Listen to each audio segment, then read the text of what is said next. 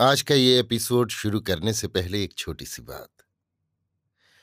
क्या आप भी अपना पॉडकास्ट बनाने की सोच रहे हैं? तो एंकर ट्राई कीजिए। ये पॉडकास्ट बनाने का सबसे आसान तरीका है।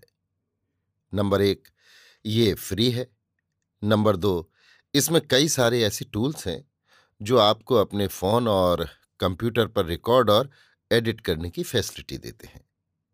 नंबर तीन आप अपने पॉडकास्ट को डिस्ट्रीब्यूट भी कर सकते हैं, जिससे इसे स्पॉटिफाई और दूसरे प्लेटफॉर्म पर सुना जा सके।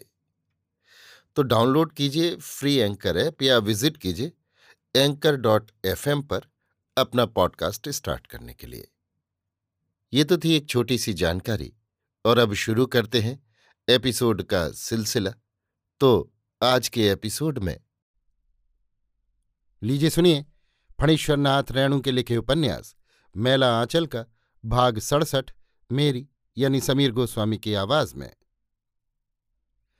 तहसीलदार साहब अब नीचे नहीं उतरते हैं, ऊपर ही रहते हैं दिन भर ताड़ी पीकर रहते हैं, रात में संथाल टोली का महुआ का रस, कभी होश में नहीं रहते हैं, सुमृत दास बेतार से रोज पूछते हैं, सोचा उपाय? मेरा तो मगज नहीं काम कर रहा है। नहीं काम कर रहा है तो लो एक गिलास। पियोस साले, यदि कहीं बोले तो देख लो बंधु। कमली की माँ दरवाज़ा कभी नहीं खोलती। कुएँ की ओर खुलने वाला दरवाज़ा कभी कभी खोलती है। कमरे के अंधकार में, एक कोने में, एक छोटा सा दीप जल रहा है। कमली की गोदी में उसका शिशु कपड़े में लिपटा सो रहा है। कमली कजरोटी में काजल पार रही है। भट भट, भर्र। एक station wagon Purnia Meriganj road पर भागी जा रही है। चलते समय ममता की नज़र बचाकर प्यारू ने डॉक्टर के हाथ में एक लिफाफा दिया है। आगे ड्राइवर की बगल में बैठा हुआ प्यारू कभी कभी गर्दन उलटकर पीछे की ओर देखता है। डॉक्टर साहब चिट्ठी पढ़ रहे हैं। कमला की चिट्ठी है, एक सप्ताह पहले की चिट्ठी। प्राणनाथ, पता नहीं समय पर ये पत्र तुमको मिले या नहीं। देर या सबेर कभी भी मेरी ये चिट्ठी तुम्हें मिल ही जाएगी। मुझे पूरा विश्वास है।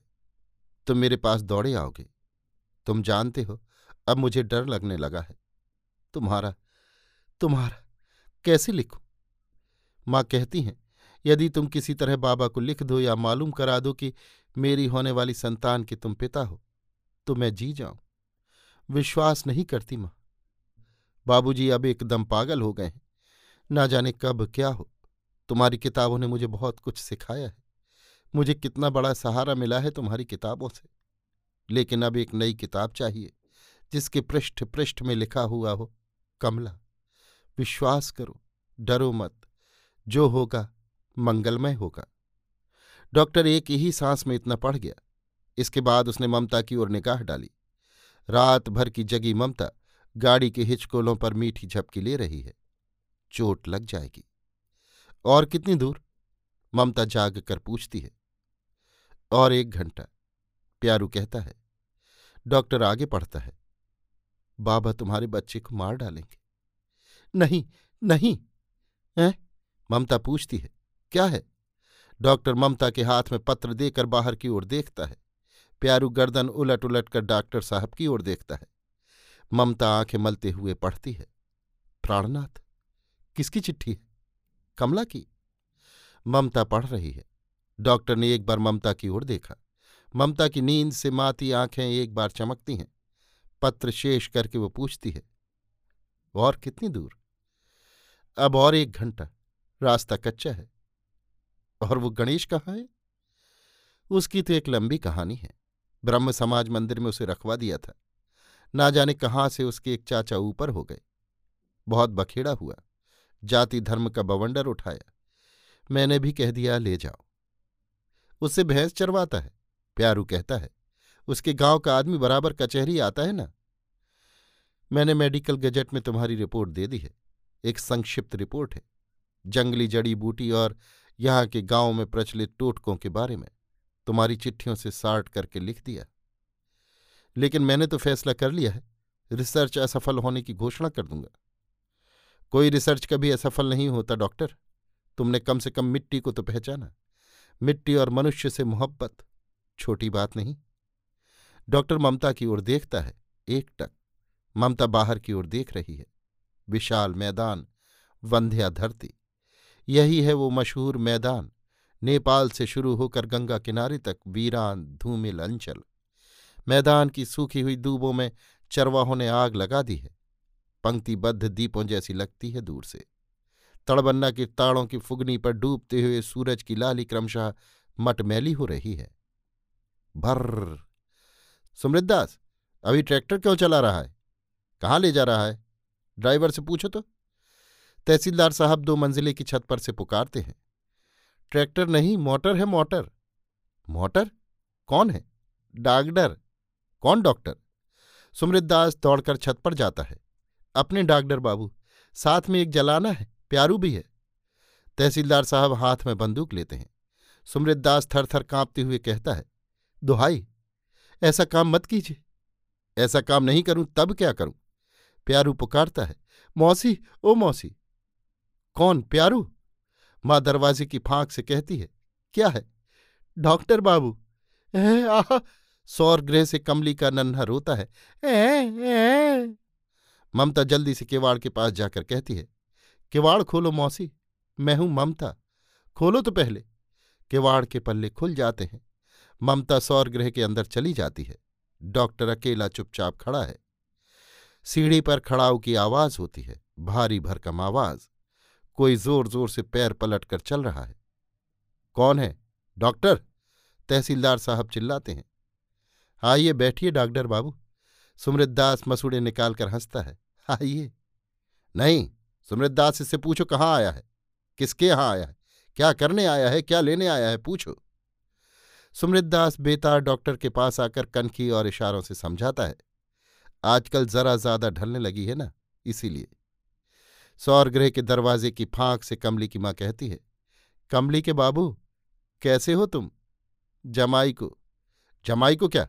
अपने जमाई को क्यों नहीं कहती हो? वो मेरा पैर छूकर प्रणाम कहाँ करता है?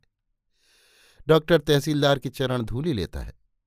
तहसीलदार साहब अचानक फूट कर रो पड़ते हैं।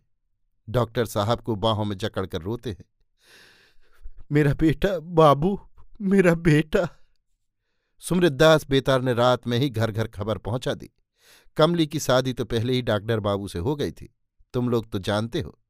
पाँच पंच को जानकर जब जब शादी की बात पक्की हुई, एक न एक विघ्न पड़ गया। इसीलिए काशी के पंडितों ने गंधर्व विवाह करने को कहा। गंधर्व विवाह की बात किसी को मालूम नहीं होने दी जाती है। यदि बच्चा हो तो सबसे पहले बाप उसको देखेगा, तब और लोग। डॉक्टर बाबू आ गए हैं। अब कल छठी के भोज का निमंत्रण देने आया हूँ तुम लोगों को। कल सुबह से ही आनंद बधावा मचेगा। इस, ये तो किस्सा कहानी जैसा हो गया। एकदम किसी को पता नहीं। ब्राह्मण टोली के पुरोहित देवानंद झा ने लोगों से कहा, अंग्रेज़ी फ़ैशन वालों का सात खून माफ़ है। ज्योतकी जी के कानों में बात पड़ी। उन्होंने घृणा से मुँह से कोड़ लिया। खेलावन यादव ने कहा, पैसा वाला अधर्म भी करेगा तो वो धर्म ही होगा। लेकिन निमंत्रण स्वीकार करने की हिम्मत किसी में नहीं। सुबह को गाँव के चमारों ने आकर नाच नाच कर ढोल बजाना शुरू किया। औरतें झुंड बाँध बाँध कर सोहर गाती हुई आने लगीं। लेकिन सबके चेहरे पर एक उदासी, एक मनहूस काली रेखा खिंची हुई है। मन में रंग नहीं। तहसीलदार साहब बहुत देर तक अपने कमरे में चुपचाप बैठकर कुछ सोचते हैं। फिर बाहर आकर कहते हैं सुमृदास लोगों से कह दो, हर एक परिवार को पाँच बीघा की दर से ज़मीन मैं लौटा दूँगा। साँझ पड़ते पड़ते मैं सब कागज़ पत्तर ठीक कर लेता हूँ और संथाल टोली में जाकर कहो, वे लोग भी आकर रसीद ले जाएँ, एक पैसा सलामी या नजराना कुछ भी नहीं। अरे, मैं क्यों दूँगा? दे रहा है नया मालिक। मालिक साहब का हुक्म है, सुनते हो नहीं, रो रहा है वो वो हुक्म दे रहा है। लौटा दो, दे दो। खिलावन को उसकी ज़मीन का सब धान दे दो। डॉक्टर प्रशांत और ममता की आँखें चार होती हैं। मुँह क्या देखते हो? मुझे पागल समझते हो? ठीक है, पागल क्यों नहीं समझोगे? योगेश्वर कृष्ण ने अपनी सारी विद्या बुद्धि लगाकर कोशिश की, मगर दुर्योधन ने साफ़ कह दिया, सुई की नोक पर जितनी मिट्टी चढ़ती है, उतनी भी नहीं दूँगा। ज़मीन, धरती, एक इंच ज़मीन के लिए हाईकोर्ट तक मुकदमा लड़ते हैं लोग, और मैं सौ बीघे ज़मीन दे रहा हूँ। पागल तो तुम लोग हो। अरे, ये ज़मीन तो उन्हीं किसानों की है। नीलाम की हुई, जब्त की हुई, उन्हें वापस दे रहा हूँ। मैं कहता हूँ, ऐलान कर दो, मालिक का हुक्म है। जय जय जय हो। बोलिए प्रेम से, महात्मा जी की जय। डिग डिग, डिडक, रिंग रिंग ता धिनता डा डिग्गा डा डिग्गा झुमुर झुमुर, हुर्र हुर्र हुर्र। हाँ अब अब ठीक है। अब देखो, सब चेहरों पर मुर्दा चमड़ों पर लाली लौट रही है। सैकड़ों जोड़ी आँखें खुशी से चमक उठती हैं। मानो दीप जले हों। कुमार नीलोत्पल की आज बरही है हाँ। ममता ने कमला के पुत्र को नाम दिया है। कुमार नीलोत्पल डॉक्टर ने आज पहली बार अपने पुत्र को गोद में लिया और देखा है। दुबला पतला, पीले रंग का रक्त मांस का पिंड। ममता कहती है, पटना ले चलो। एक महीने में ही तुम्हारा बेटा लाल हो जाएगा। डॉक्टर ने सैकड़ों डिलीवरी केस किए हैं, किंतु कुमार नीलोत्पल, कमला का पीला चेहरा लाज से लाल हो गया है। डॉक्टर की गोद में शिशु को देते वक्त उसकी बड़ी बड़ी आँखों की पलकें झुकी हुई थीं। उसके ललाट पर सिंदूर का बड़ा सा टीप जगमगा रहा था। अंधेरे में खड़ी सिलहुटेड तस्वीर सी खड़ी माँ हाथ बढ़ाकर एक भयावनी छाया के हाथ में अपने शिशु को सौंप रही है। अंधेरा भयावनी छाया। नहीं नहीं, डॉक्टर ने अपने बाएँ हाथ की उंगलियों से नीले उत्पल के हार्ट की धड़कन का अनुभव किया था। आह नन्ना सा दिल दुख दुख कर रहा है। सौर ग्रह में बारह दिन के शिशु की लंबी उम्र, सुंदर स्वास्थ्य, विद्या बुद्धि और धन संपत्ति के लिए मंगल गीत गाए जा रहे हैं। डॉक्टर जगा हुआ है। उसका रिसर्च, ममता कहती है, असफल नहीं हुआ है। मिट्टी और मनुष्य से इतनी गहरी मोहब्बत किसी लेबोरेटरी में नहीं बनती। लेबोरेटरी? विशाल प्रयोगशाला। ऊँची चहार दीवारी में बंद प्रयोगशाला। साम्राज्य लोभी शासकों की संगीनों के साय में वैज्ञानिकों के दल खोज रहे हैं, प्रयोग कर रहे हैं। गंजी खोपड़ियों पर लाल हरी रोशनी पड़ रही है। मारात्मक विध्वंसक और सर्वनाशा शक्तियों के सम्मिश्रण से एक ऐसे बम की रचना हो रही है। जो सारी पृथ्वी को हवा के रूप में परिणत कर देगा। एटम ब्रेक कर रहा है, मकड़ी के जाल की तरह। चारों ओर एक महाअंधकार सब वाष्प, प्रकृति पुरुष अंडपिंड मिट्टी और मनुष्य के शुभ चिंतकों की छोटी सी टोली अंधेरे में टटोल रही है। अंधेरे में वे आपस में टकराते हैं। वेदांत, भौतिकवाद, सापेक्षवाद, मानवतावाद हिंसा से जर्जर प्रकृति रो रही है। व्याध के तीर से जख्मी हिरण शावक सी मानवता को पनाह कहाँ मिले? अट्टहास, व्याधों के अट्टहास से आकाश हिल रहा है। छोटा सा, नन्ना सा हिरण हाँफ रहा है। छोटे फेफड़ों की तेज धुकधुकी, नीलोत्पल। नहीं नहीं, ये अंधेरा नहीं रहेगा। मानवता के पुजारियों की सम्मिलित वाणी गूंजती है। पवित्र वाणी। उन्हें प्रकाश मिल गया है। तेजोमय, क्षत विक्षत पृथ्वी के घाव पर शीतल चंदन लेप रहा है। प्रेम और अहिंसा की साधना सफल हो चुकी है। फिर कैसा भय? विधाता की सृष्टि में मानव ही सबसे बढ़कर शक्तिशाली है। उसको पराजित करना असंभव है। प्रचंड शक्तिशाली बमों से भी नहीं। पागलो, आदमी आदमी है गिनी पिग नहीं। सवारी ऊपर मानुष सत्य अनेक वक्त्र नयनम नेकाद्भुत दर्शनम। अनेक दिव्याभरणम, दिव्यानेकोद्यतायुधम, दिवी सूर्य सहस्त्र ममता गा रही है, सुबह हो रही है। बगल के कमरे में तहसीलदार साहब खर्राटी ले रहे हैं। डॉक्टर उठकर खिड़कियाँ खोल देता है। मटमैली अंधियारी में कोठी का बाग ठिठका हुआ किसी की प्रतीक्षा कर रहा है। गुलमोहर, अमलतास और योजन गंधा की नई कलियाँ मुस्कुराने को तैयार हैं। नातम न मध्यम न पुनस्त वादिम प्रशांत, ममता मुस्कुराती हुई कमरे में प्रवेश करती है। सुबह को हौले हौले बहने वाली हवा जैसी। सद्य स्नाता ममता के भीगे बिखरे केश गुच्छ को डॉक्टर छू लेता है।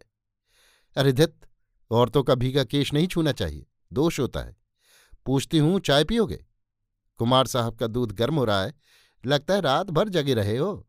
कुल्ली कर लो, मैं चाय ले आती हूँ। ममता मुस्कुराती हुई जाती है। बेचारी ममता की ज़िंदगी का एकमात्र विलास चाय। शीला कहती थी एक बार, ममता दी चाय पीने का बहाना ढूंढती रहती हैं। दिन भर में दस पंद्रह प्याली। चाय की प्याली प्रशांत के हाथ में देती हुए ममता पूछती है, पढ़ गए? महात्मा जी की आखिरी लालसा?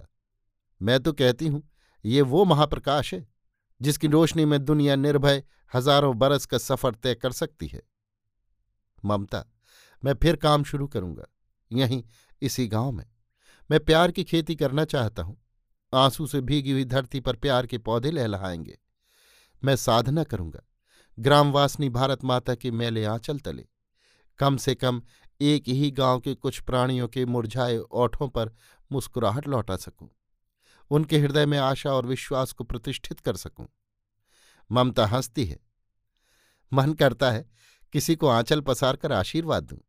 तुम सफल हो। मन करता है किसी कर्मयोगी के बड़े हुए चरणों की धूली लेकर कहूँ। कहकर ममता प्रशांत के पैरों की ओर हाथ बढ़ाती है। ममता ममता दी, लोहे से दूध फेंकता है। कमली अपने शिशु को गोदी में लेकर हंसती हुई आती है। दो, कैसे फेंकता है? कैसे पिलाती हो?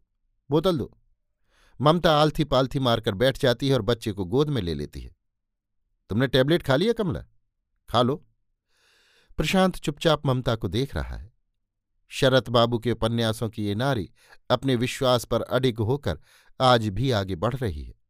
रूप बदल दो, नाम बदल दो, समय बदल दो, जगह बदल दो, पर ये कभी नहीं बदल सकती।